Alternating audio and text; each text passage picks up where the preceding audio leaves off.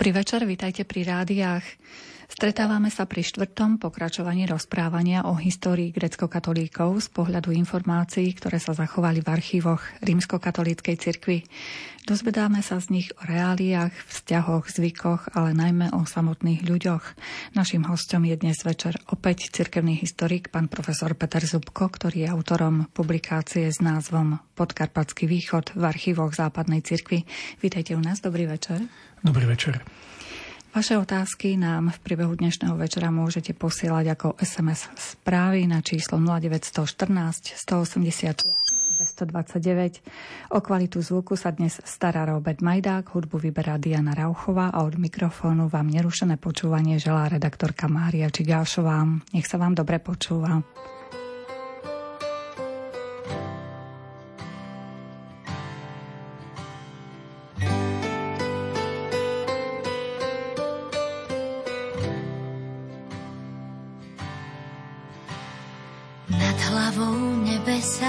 Pod nohami známa zem. Vraciam sa po stopách pri tebe zaspávať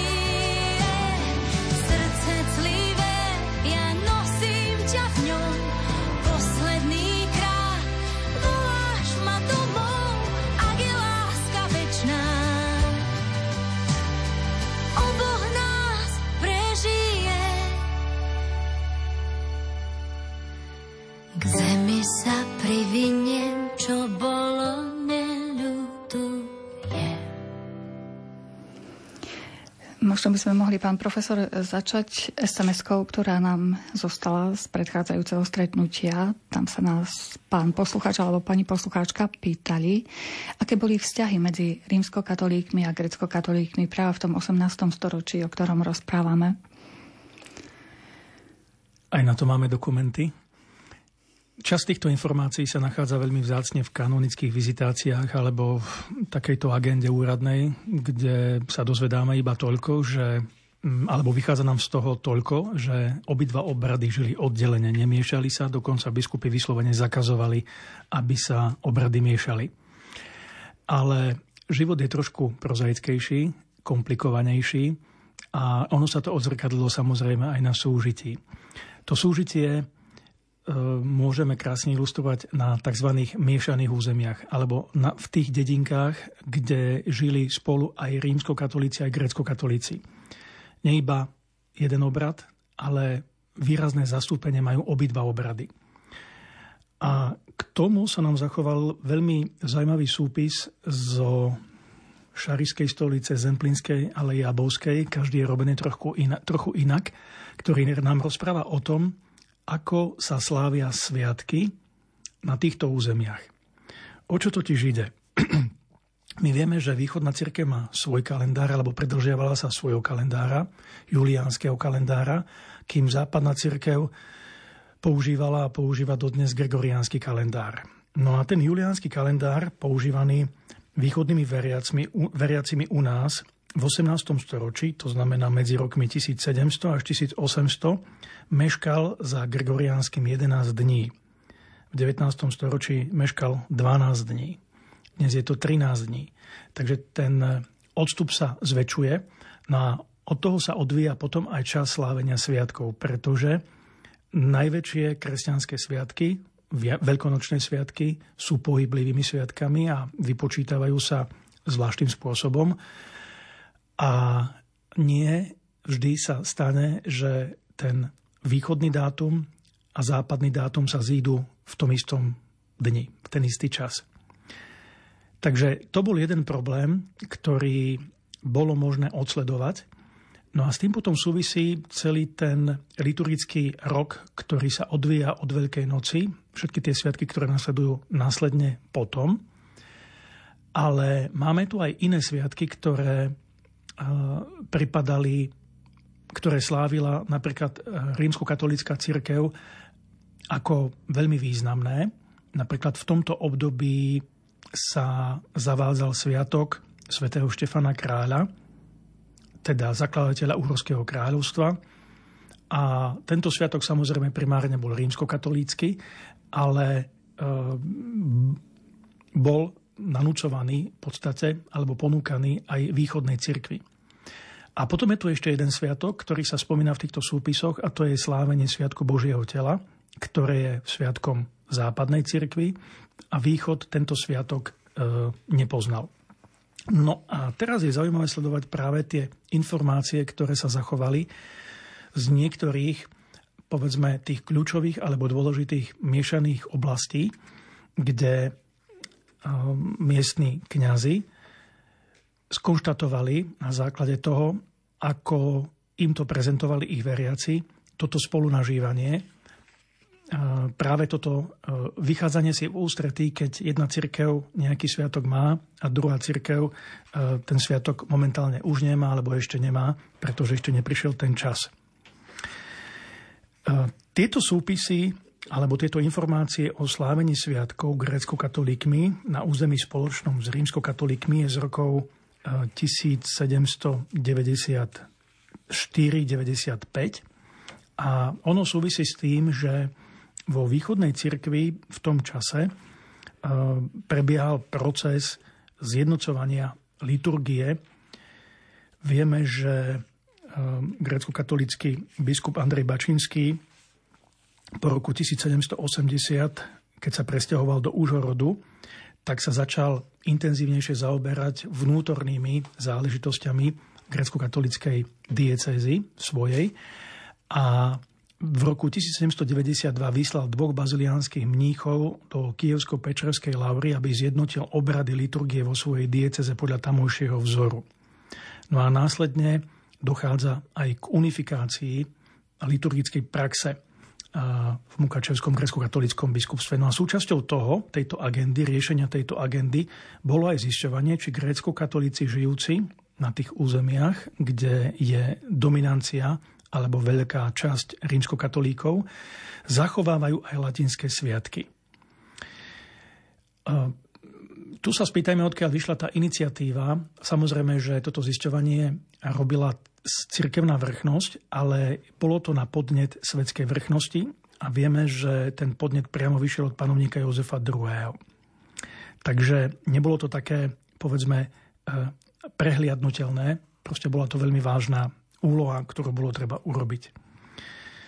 Súpis, ktorý sa nám zachoval, je dôležitý ešte aj z iného hľadiska. Okrem toho, že nám podáva isté informácie o tom, aký ten stav bol, tak e, súpis týkajúci sa Šariša je napísaný v slovenskom jazyku.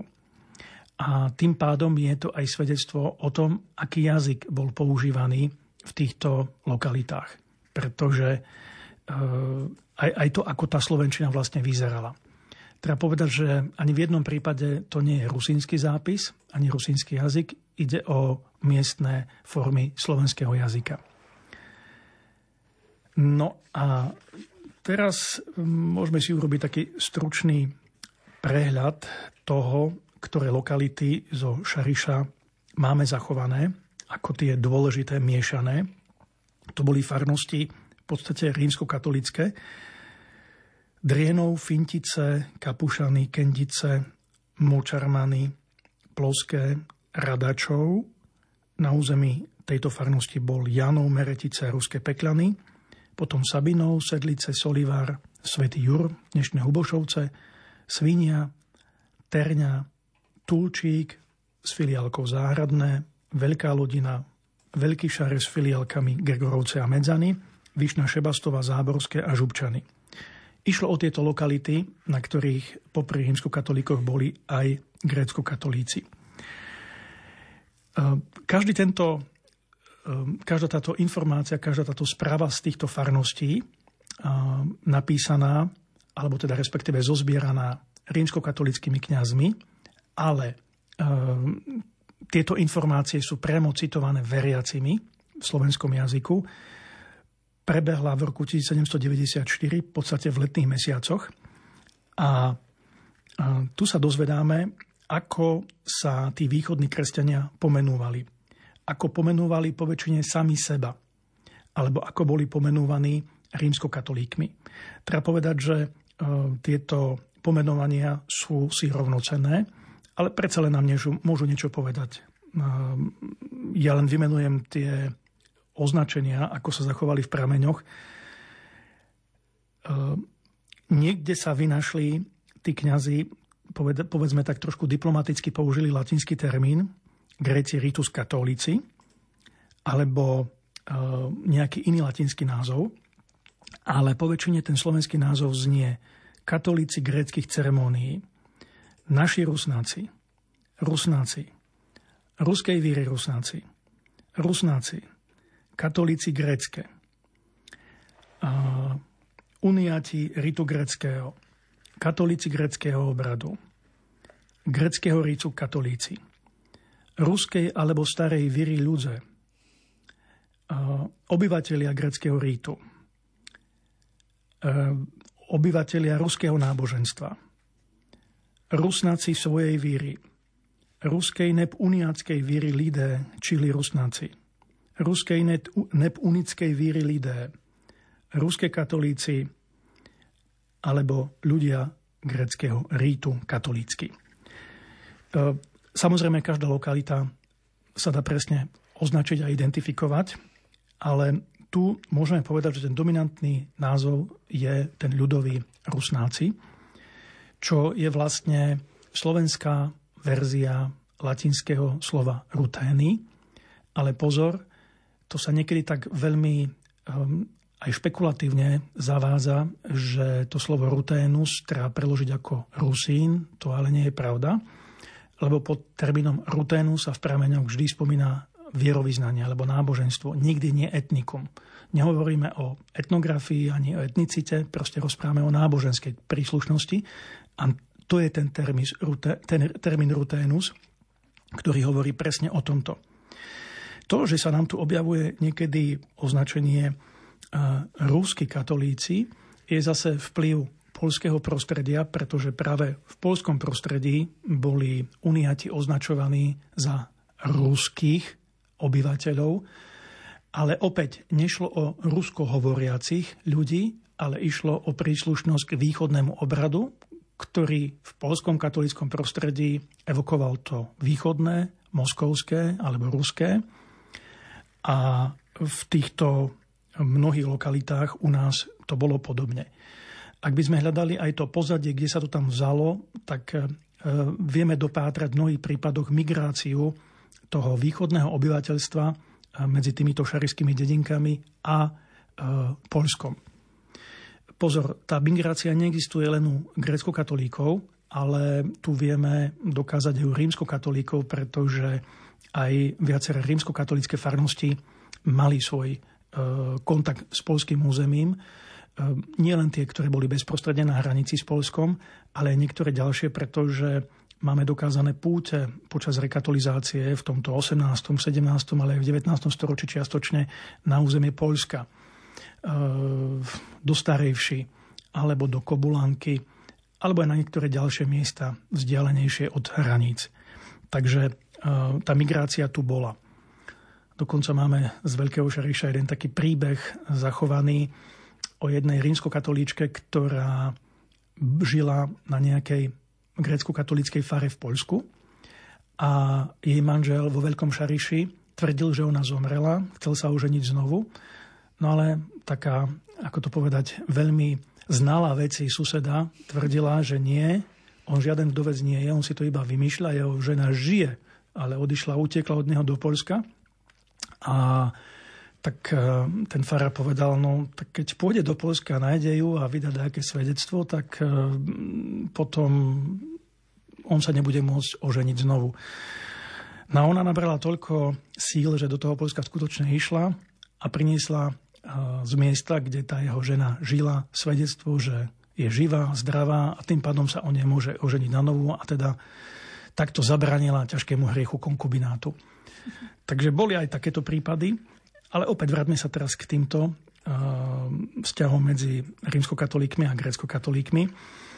Um, ja by som len prečítal niekoľko takých svedectiev, ktoré máme zachované, pretože uh, sú to veci, s ktorými sa dnes možno takto nestretávame, respektíve um, dnes už toto problém nie je, aby boli rozličné kalendáre, alebo že by uh, liturgický život jedného obradu výrazne ovplyvňoval ten druhý, tak napríklad z Kapušian sa zachovalo toto svedectvo.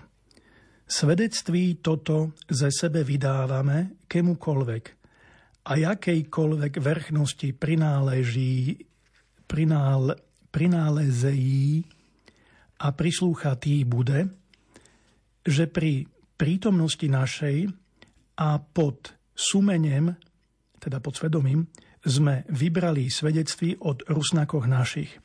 Ale ešte i pred 14 rokami, jak pamätáme, nikdy pod našima pánmi i v najmenšie svetlo své rusnáci na pánske nerobili, ani rozkaz nemeli, nemali, jak od pánstva, tak tež i od pánoch plebánoch našich, jak od predešlého, tak tež i od terajšieho plebána pána našeho nútené nebuli.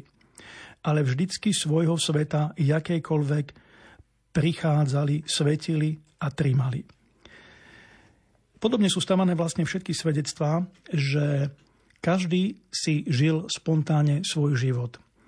E, tu, ako ste počuli, išlo o to, či neboli nútení Um, latinské sviatky sláviť aj povinne a tým pádom, um, aby bola jednota, alebo zase naopak, uh, či neboli zase odvádzaní od svojich sviatkov, aby sa prispôsobili väčšine, tak uh, všetky svedectva bez výnimky odzneli tak, že nikdy ich nikto nenútil. Našli sa niektoré miesta, na ktorých spontánne boli slávené sviatky podľa väčšinového kalendára, teda gregoriánskeho, ale opäť je konštatované v týchto svedectvách, že sa tak udialo spontánne, vedome, dobrovoľne a nikto za tým nevidel ani nejaké predsudky, ani nejakú vedu, ani nejaké e, ja neviem, hľadanie čohosi zlého. Jednoducho to tak spontánne prišlo nikdy nikto týchto ľudí nenútil ani cirkevná vrchnosť, ani svetská vrchnosť, ani nikto iný. Proste toto je krásne na tomto, že tí ľudia sa vždy vedeli sami medzi sebou dohodnúť, ako spolu vychádzať, ako spolu žiť, ako, ako spolu um, aj sláviť uh, sviatky. Podobne máme svedectva zachované aj zo Zemplínskej stolice. Um, tieto však nie sú zapísané po slovensky, tu, tieto sú zapísané všetko v latinčine, pretože ich písali vyslovene kňazi. A zemplínsky duchovní na rozdiel od tých šariských tie informácie iba veľmi stroho prerozprávali. A z toho napríklad môžeme vyvodiť e, tieto závery, že e, grécko-katolíci na Zemplíne slávili v podstate e, sviatky po väčšine podľa juliánskeho kalendára, ale boli samozrejme aj dedinky, kde to bolo inak. Urobili si taký krátky prehľad. Budkovce pri Michalovciach Všetky sviatky slávili podľa juliánskeho kalendára, ale slávili aj Sviatok Božieho tela a Štefana Kráľa, a to podľa gregoriánskeho kalendára. V Dobrej nad Ondavou, ktorá je dnes pod Domášou zatopená, všetky sviatky boli slávené podľa gregoriánskeho kalendára ale existuje k tomu aj vysvetlenie v tom súpise, že grécko-katolíci do tejto dedinky prišli v roku 1770, teda krátko pred týmto súpisom a prispôsobili sa samozrejme väčšinovému obyvateľstvu. V obci Hrubov slávili všetky sviatky podľa juliánskeho kalendára, ale v susednej obci Pakostov a v Petrovciach zase podľa juliánskeho kalendára. V Jankovciach slávili sviatky podľa gregoriánskeho kalendára, ale v susedných Košarovciach a Girovciach podľa juliánskeho kalendára. V Malčiciach slávili sviatky podľa juliánskeho kalendára, ale Sviatok Božieho tela Štefana Kráľa podľa gregoriánskeho kalendára. Vo farnosti Nižných Hrušov a v okolitých dedinkách, ktoré boli jeho filiálkami, všetky sviatky boli slávené podľa juliánskeho kalendára a Sviatok Božieho tela Štefana Kráľa podľa väčšinového gregoriánskeho kalendára. Opäť Ondavské Matiašovce, všetky sviatky podľa gregoriánskeho kalendára, ale s vysvetlením je to tak preto, lebo grecko-katolíci do dediny prišli v roku 1770, teda krátko pred týmto súpisom a museli sa prispôsobiť väčšine. V obciach Parchovaný, Plechotice, Sečovce, všetko podľa juliánskeho kalendára.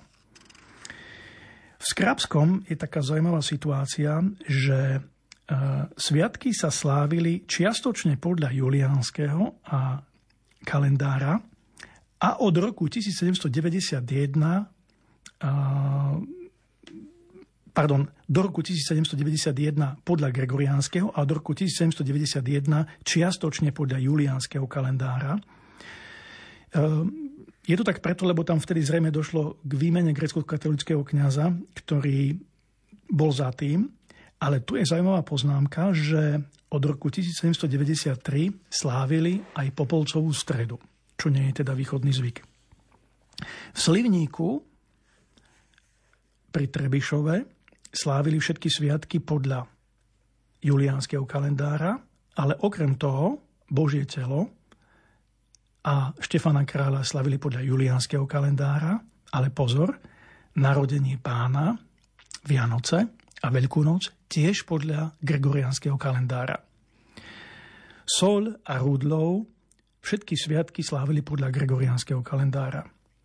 Stropkov, tam je to zaujímavé, že skoro všetky sviatky a s okolitými dedinkami Turany, Nižná Olšava, Šandal, Bokša, Solník, skoro všetky sviatky slávili podľa gregoriánskeho kalendára, um, ale Stropkové narodenie a vzkriesenie a Turíce slávili podľa Juliánskeho, ale zase v Turánoch a v Nižnej Olšave a v Šandali a v Solníku zase Vianoce aj Veľkú noc aj Turíce slávili podľa Gregoriánskeho kalendára.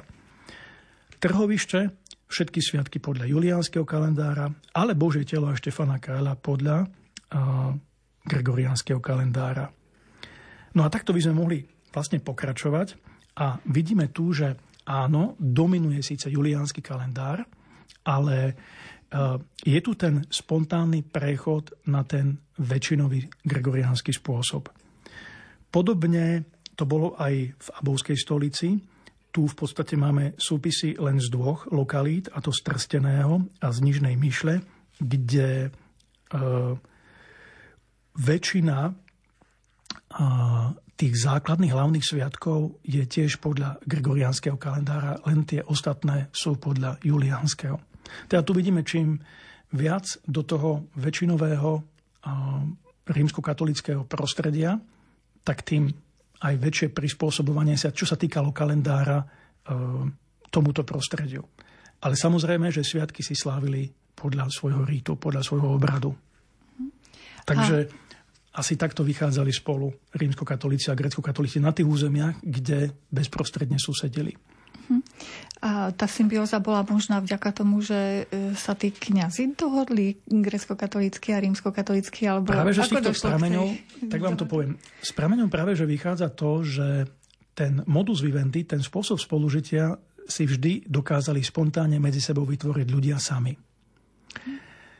Práve, že e, v mnohých prípadoch, ak nachádzame nejaké konflikty medzi rímsko a grécko-katolíkmi.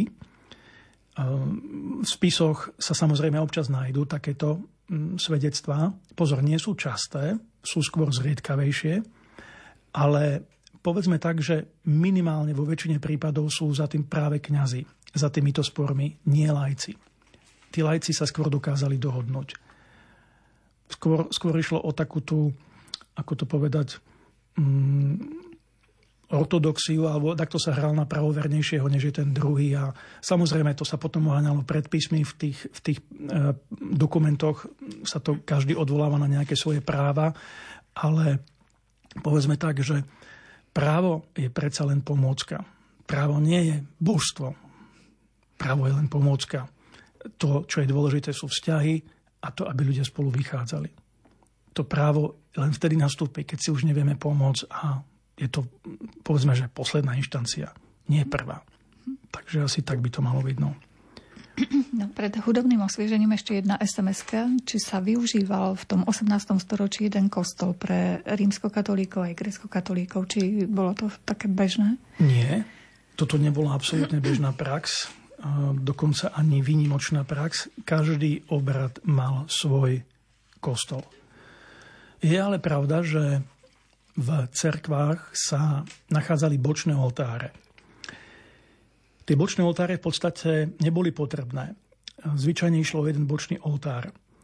A, prečo sa tam nachádzali, na to má zaujímavé vysvetlenie Zamožská synoda. Otázka je, či, to, či tá prax bočných oltárov v našich cerkvách súvisí s týmto alebo nie. Pretože Zamožské predpisy v Polsku predpisovali, že bočný oltár je preto v cerkvi, aby na ňom bolo možné odslúžiť latinskú omšu. Nevieme nikdy o takom prípade, ale Poliaci to takto zdôvodňujú. U nás táto prax absolútne neexistovala a skôr máme tie opačné svedectvá.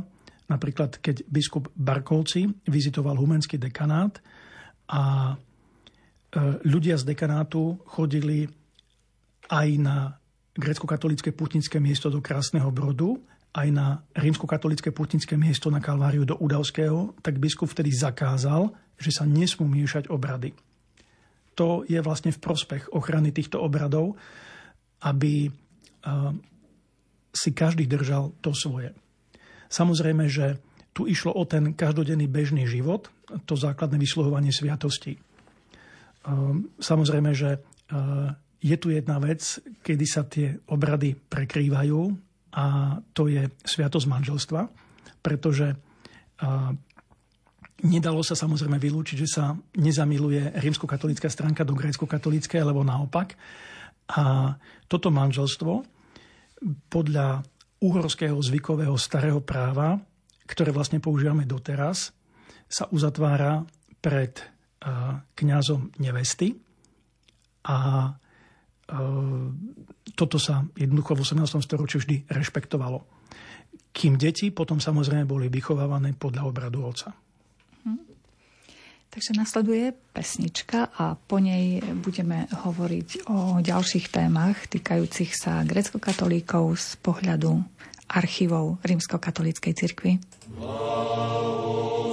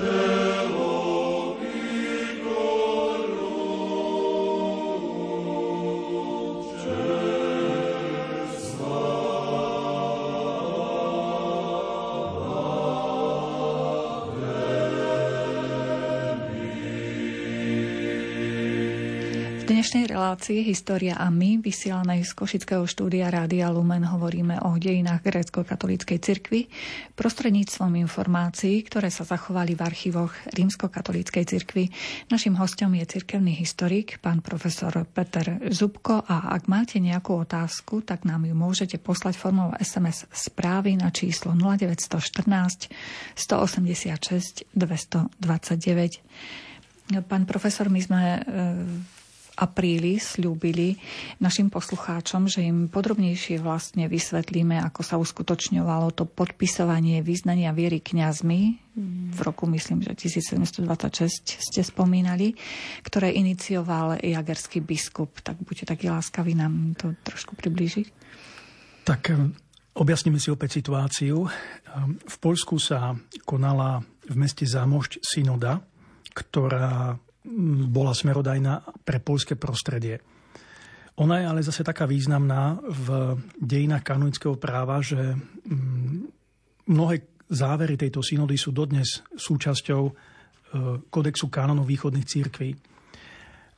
A prečo sa tam ale dostali a tak ďalej, to je iná zaujímavá otázka, ktorá by sa dala zodpovedať. Ale my vieme jednu vec, že táto synoda priamo neovplyvnila naše uhorské prostredie, ale e, ten proces ako taký e, zjednocovania alebo možno nejakej revízie únie ovplyvnil jagerských biskupov. Pretože po skončení stavovských povstaní po Satmarskom miery po roku 1711 situácia v krajine vôbec nebola jednoduchá, ani príjemná, ani ľahká, a to ani v tej náboženskej sfére.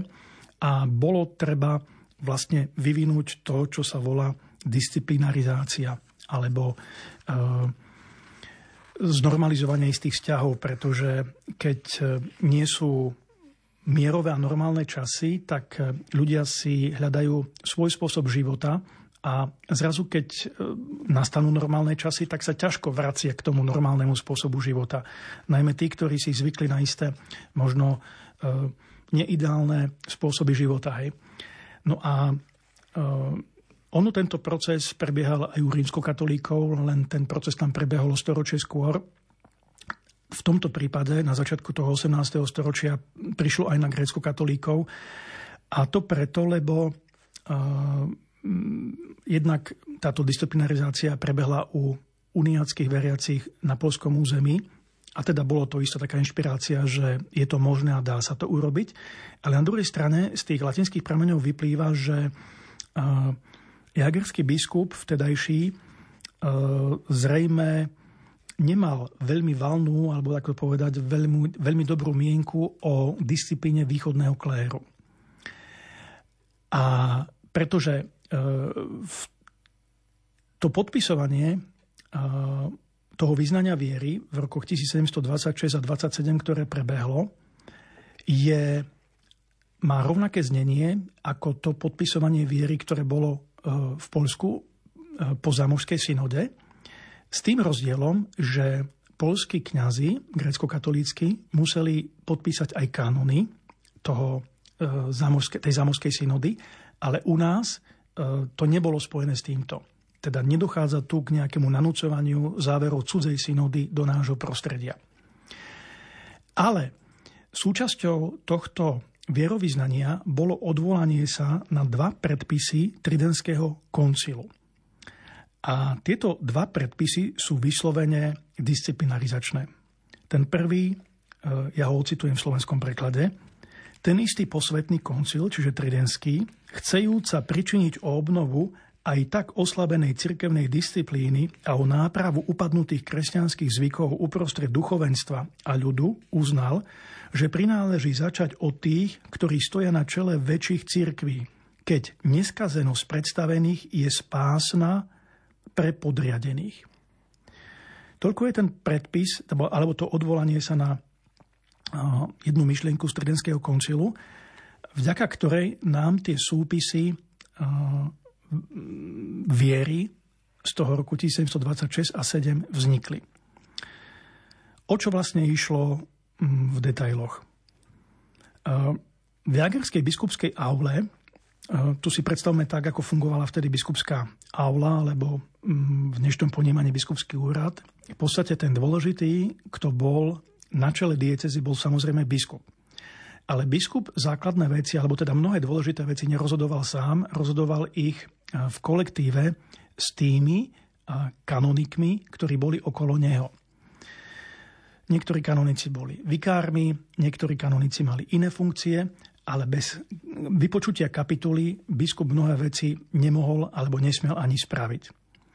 Takže tu sa toto konzistorium, jednoducho tá porada, alebo E, to vedenie diecézy o tom bavilo 11. marca 1726 a inšpirovali sa vlastne tým polským príkladom, že vyznanie viery, ktoré e, podpísali v Polsku, e, dáme podpísať aj našim uniánskym kňazom. Ale prečo? Áno, na jednej strane je tu tá disciplinarizácia, ale na druhej strane nepriamo to vyplýva z týchto prameňov, išlo aj o revíziu tejto únie. Inými slovami, urobiť si skutočné štatistické prehľady, že či tí kňazi naozaj sú katolíci, alebo nie sú. Robilo sa to tak, že e, to vyznanie viery bolo e, napísané na papieri v dvoch stĺpcoch. V jednom stĺpci bola verzia latinská, v druhom stĺpci bola verzia cirkevnoslovanská No a to sa podpisovalo potom tými kňazmi. Boli stanovené dátumy v jednotlivých dekanátoch, kam mali prísť uh, grecko-katolickí kňazi z toho dotyčného dekanátu. Vždy bol prítomný východný obradový vikár Ján Jozef Odemarský a uh, podľa svedectva historika Lučkaja uh, z 19. storočia toto bolo pre grécko-katolíkov vtedy veľmi kľúčové a dôležité a dokonca on sám vydal svedectvo o podpisovaní e, tohto dokumentu v Ugočskej stolici alebo v Ugočskom vicearchidiakonáte, kde bol kňazom, a teraz neviem, či jeho otec alebo dedo, a e, on vo svojich dejinách, ktoré napísal o grecko-katolíkoch, presne tento dokument citoval. Je to presne ten istý text, aký máme aj z tých ostatných dekanátov zachovaný, len on o tých ostatných nevedel. My o nich vieme, pretože e, ten text máme zachovaný len v našich archívoch rímskokatolických. Pozor, nie je to opäť nejaké nanúcovanie niečoho, čo by si vymysleli naši alebo Poliaci. Je to text, ktorý, e, toho vierovýznania, ktorý e, ako záväzný zaviedol do cirkvi pápež Urbanov VIII a išlo o klasický text, ktorý sa vždy podpisoval pri preberaní dôležitých cirkevných úradov. To znamená, že každý farár, ktorý sa stával farárom, alebo dekan sa stával dekanom, tak toto vierovýznanie podpisoval v rímsko-katolíckej cirkvi. No a teraz prešlo na to, že vlastne to isté vyznanie viery, rovnakej katolíckej, sa žiadalo podpísať práve od týchto východných kňazov. Boli určené dátumy, kedy, kde sa budú konať v tých dekanátoch jednotlivé podpisovania. A tak vieme, že 2. a 3. septembra 1726 to bolo v Šatrovom meste. Tam vtedy bolo 29, pardon, 49 kňazov. 8. septembra 26 v Humenom. Tam vtedy bolo 53 kňazov, ktorí to podpísali. 4. novembra v Brusnici. To bol Stropkovský a Vranovský dekanát, tam ich podpísalo 42.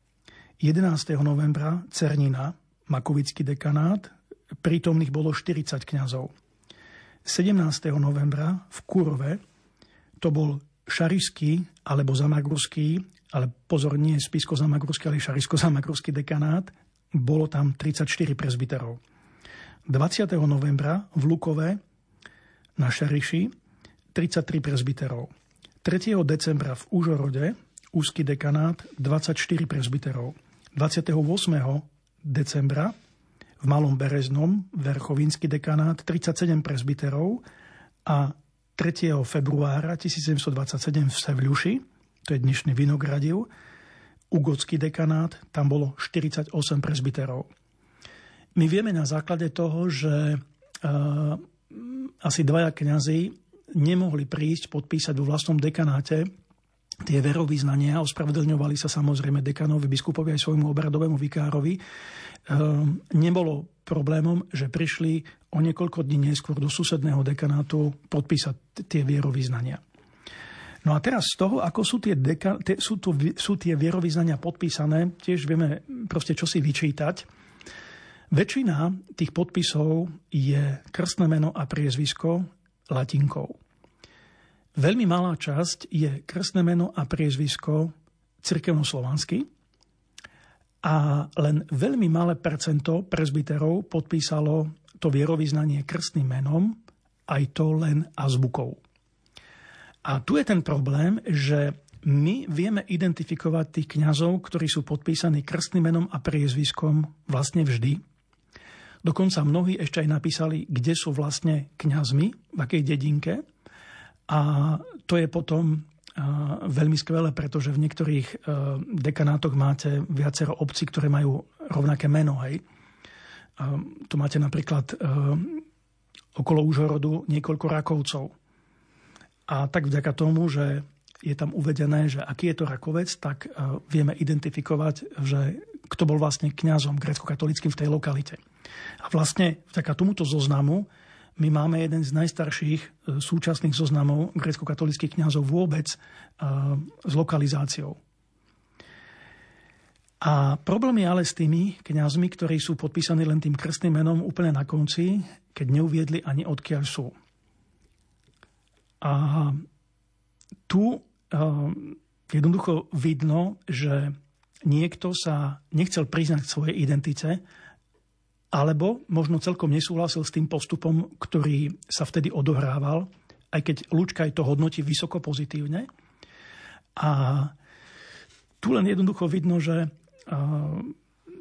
ten východný klérus nebola jednoliatá masa, boli to rozliční ľudia, tak ako všade máme ľudí rozličných, mali svoje názory na to, ale vlastne všetci ukázali, že sú katolíkmi, ale možno z ich spôsobu, ako k tomu pristúpili, môžeme identifikovať alebo dedukovať, že celkom sa im to možno nepáčilo, alebo sa chceli možno utajiť, kto vie, tak povedzme, že poviem to tak teraz archivársky, utajili sa tak dobre, že vlastne už ich nikto nikdy nezistí, že kto to vlastne boli zač.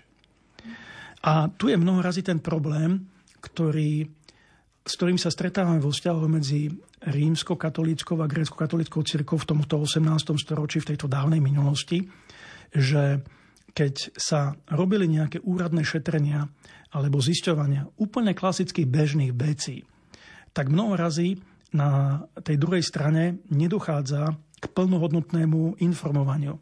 Nedochádza k podaniu všetkých informácií, ktoré si, dajme tomu, biskup žiada alebo e, rôzni preláti v biskupovom mene si to žiadali. Alebo dokonca nielen v biskupovom, ale aj v panovníkovom mene. A potom tieto informácie nemáme kompletné, nemáme úplné. A to je ten problém, že, že takto vlastne dochádzala ku obrovskej kultúrnej škode. Škode v pamäti.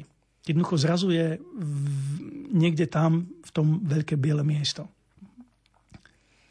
E, to je napríklad aj prípad, ak je reč práve o tomto, 19, pardon, o tomto 18. storočí, keď e, biskup Barkovci vizituje vlastne všetky farnosti, nielen rímsko-katolícke, ale z panovníkovho mandátu aj všetkých ostatných cirkví, to znamená aj evangelické, aj kalvínske, aj grécko-katolícke a pýta sa na matriky.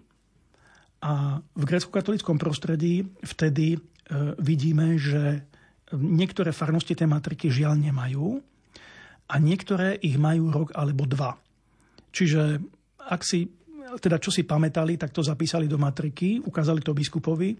Vlastne vtedy splnili e, ten predpis, e, ktorý sa od nich žiadal, predložiť matriku e, na vizitácii, ale dnes tie matriky nie sú alebo respektíve sú z oveľa, oveľa mladšieho obdobia, pretože potom ich prestali tí kňazi zapisovať, pretože ich považovali za latinizačné alebo za silný vplyv e, alebo kontroly nejakej latinskej, čo opäť nebolo pravda. To bol iba nejaký dojem alebo, alebo zlé pochopenie toho, čo sa, čo sa vtedy dialo. A samozrejme, že dnes odznie potom poznámka, že škoda, že to neurobili. Áno, ale tak sa rozhodli a treba rešpektovať proste ich slobodnú vôľu, ktorá bola taká, aká bola. Hej.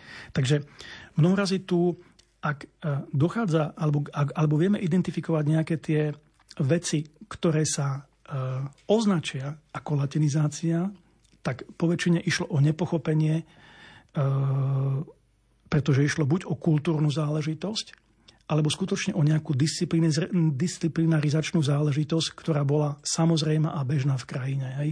Keď, keď sa robila nejaká evidencia, tak to predsa bolo dôležité pre celú krajinu.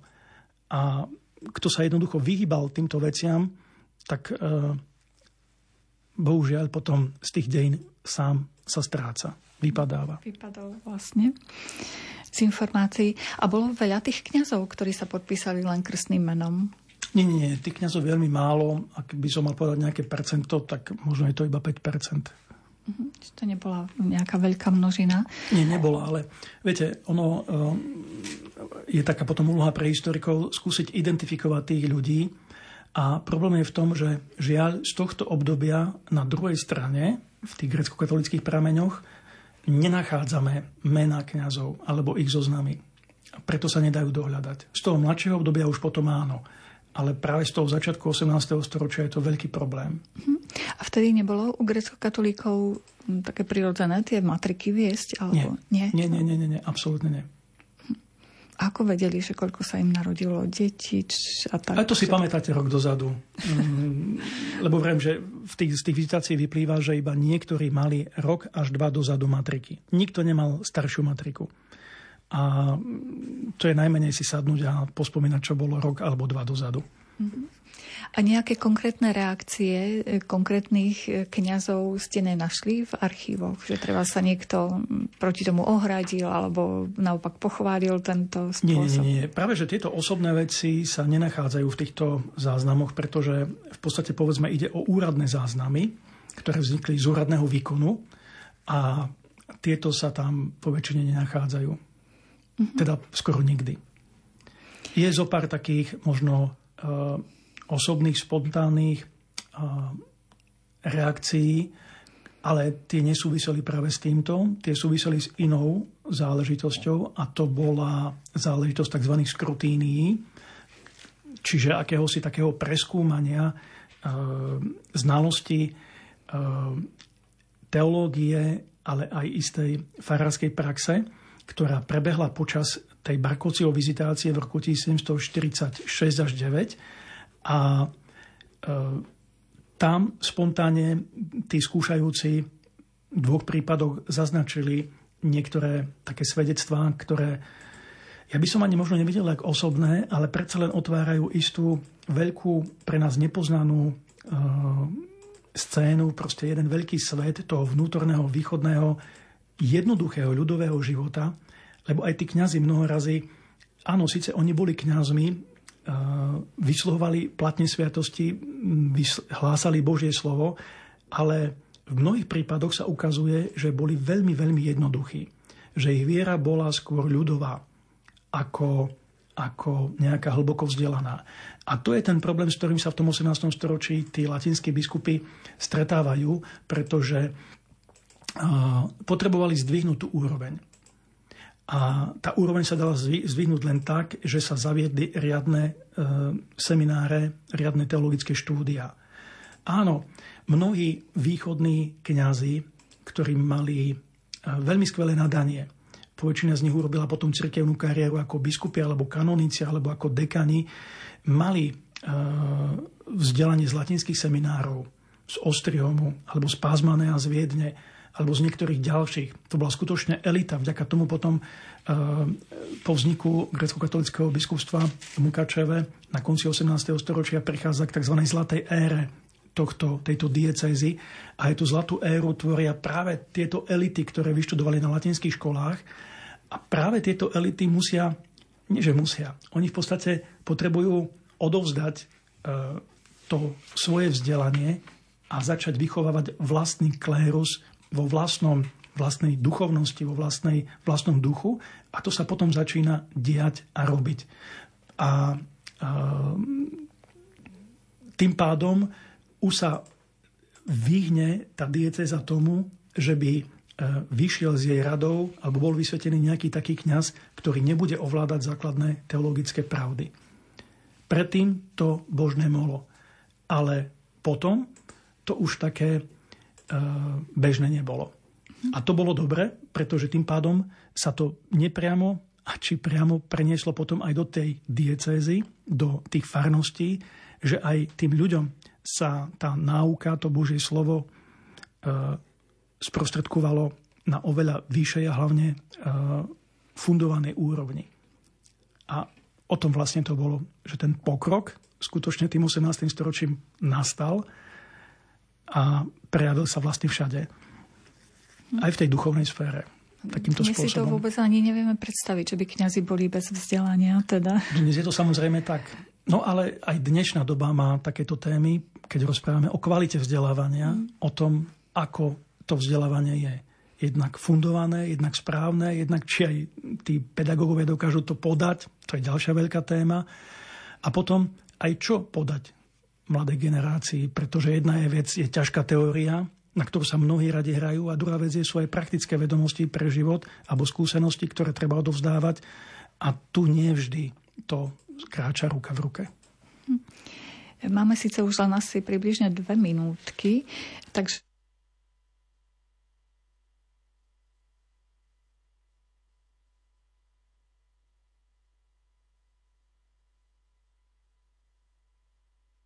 nejakých fóriem, že máte možnosť tie vizitácie listovať, že ako Áno, dopadli? každá farnosť bola osobne navštívená biskupom a tá vizitácia mala svoj presný harmonogram, čo sa kontroluje alebo čo je súčasťou tejto vizitácie. Takže sú tam vždy informácie, aký je tam kostol, ehm, komu bol zasvetený, aká je jeho výbava, ehm, kedy bola zriadená farnosť, kto je jej patrónom, aká je fara, či je obyvateľná a tak ďalej. Potom informácie o farárovi ako takom, tam je relatívne podrobný jeho životopis na vtedajšiu dobu samozrejme, i to, aké má vzdelanie, vzťah k ľudom, vzťah k zemepánovi a všetky tieto súvisiace veci.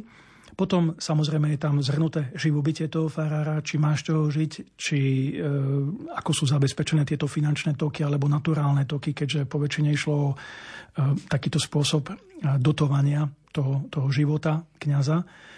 No a potom sú tam samozrejme všetky filiálky, e, je tam referencia o veriacich, referencia o cintorínoch, o e, sociálnych zariadeniach, ako boli špitály, respektíve xenodochia v tej terminológii dobovej, aké potom boli samozrejme aj e, ostatné cirkvy na tomto území. Čiže aj grécko-katolícke, aj evangelické, aj kalvínske, aj o židoch sú tam informácie samozrejme a potom aj pravoslavné, ktoré bolo veľmi, veľmi málo a to sú tí moskoviti, to boli vlastne pravoslavní z moskovského kniežatstva.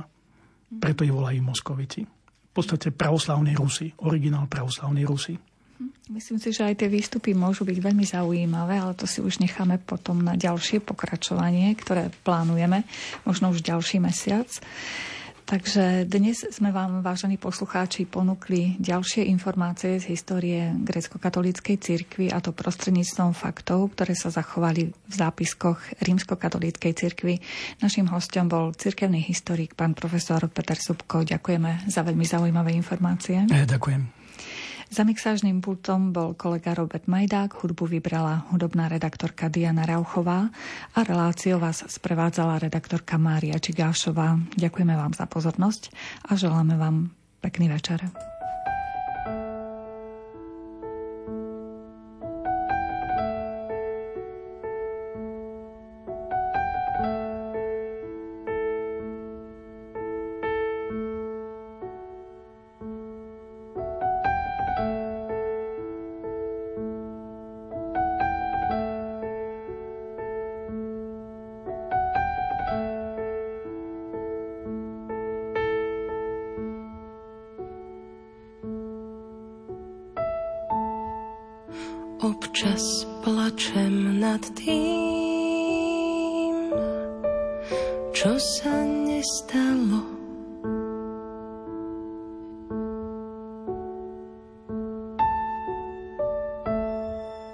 občas býva veľa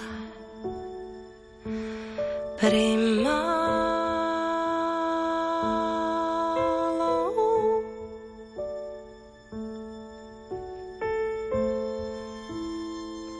Občas býva málo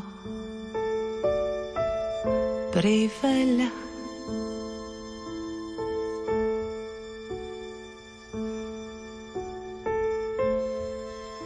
Každý spí tak, jak si ustieľa.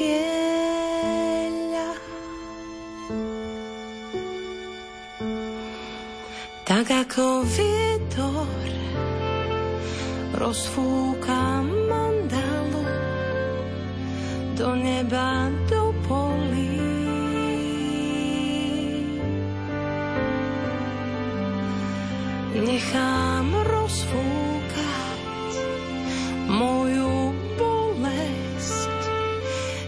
už viac nebolí.